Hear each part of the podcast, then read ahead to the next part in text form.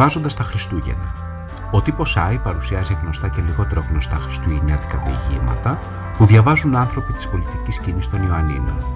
Τα Χριστούγεννα του Μπαρμπαπανόβ, του Λέοντα τον Στόι, διαβάζει βουλευτής Ιωαννίνων του ΣΥΡΙΖΑ Προοδευτικής Συμμαχία με Ρόπι Τζούφι. Το μουσικό κομμάτι που ακούγεται είναι του James Πασδάνη. Πριν από πάρα πολλά χρόνια ζούσε ένας γέρος τσαγκάρης. Το όνομά του ήταν Πανόφ.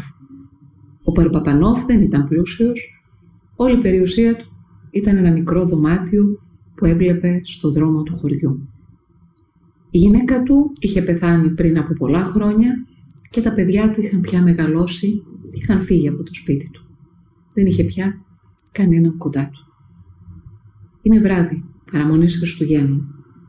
Ο μοναχικός ηλικιωμένος τσαγκάρης Βαρβαπανόφ κατεβάζει από το ψηλό ράφι το παλιό καφέ βιβλίο.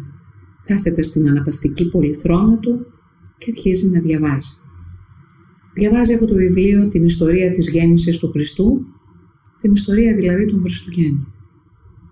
Καθώς διαβάζει, διάφορες σκέψεις παίρνουν από το μυαλό του.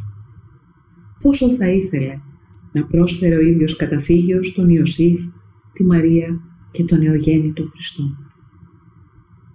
Διαβάζοντας όμως για τους τρεις μάγους και τα πολύτιμα δώρα που έφεραν στο Χριστό, σκέφτεται με λύπη πως αν ο Χριστός ερχόταν στο σπίτι του, ο ίδιος δεν θα είχε τίποτα να του δώσει. Ξαφνικά, ένα χαμόγελο ζωγραφίζεται στο πρόσωπό του και τα μάτια του λάμπουν. Σηκώνεται από την πολυθρόνα του, πηγαίνει στο ψηλό ράφι και βρίσκει ένα σκονισμένο κουτί. Το ανοίγει και βγάζει από μέσα ένα ζευγάρι παιδικά παπούτσια. Ήταν στα αλήθεια τα ωραιότερα παπούτσια που είχε ποτέ κάνει. Αυτά θα του έδινε να ερχόταν στο σπίτι. Με την επιθυμία λοιπόν να τον επισκεπτόταν ο Χριστός και να του έδινε το δώρο του, ο Μπαρμπαπανόφ αποκοιμήθηκε.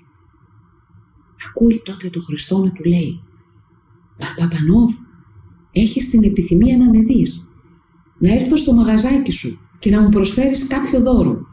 Αύριο λοιπόν, από το πρωί μέχρι το βράδυ, να κοιτάξεις έξω στο δρόμο και θα με δεις να έρχομαι.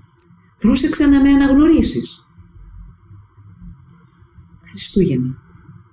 Ο Μπαρπαπανόφ ετοιμάζεται γρήγορα και βγαίνει από το σπίτι του να πάει στην εκκλησία για τη λειτουργία των Χριστουγέννων. Όταν επιστρέφει, κάθεται στην πολυθρόνα του και περιμένει με ανυπομονησία την επίσκεψη του Χριστού. Κοιτάζει συνεχώς από το παράθυρο, στέκει στην πόρτα, ψάχνει με το βλέμμα, μα μόνο χωριανούς του βλέπει, τους οποίους χαιρετά με καλοσύνη. Καθώς περιμένει με αγωνία να συναντήσει τον Χριστό, προσφέρει φιλοξενία και ζεστασιά σε διάφορους περαστικούς. Πρώτα, δέχεται στο σπίτι του τον γέροδο καθαριστή που εργάζεται μέσα στην παγωνιά και του δίνει να πιει ένα φλιζάνι καφέ για να ζεσταθεί.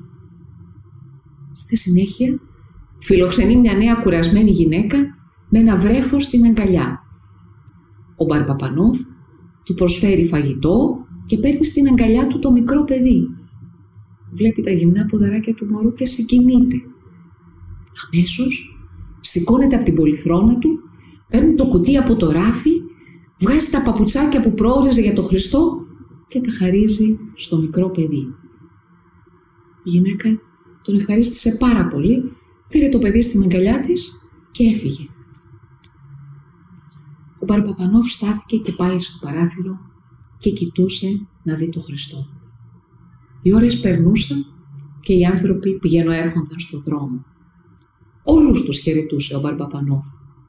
Άλλους τους χαμογελούσε και στους ζητιάνους έδινε κάποιο νόμισμα ή ένα κομμάτι ψωμί.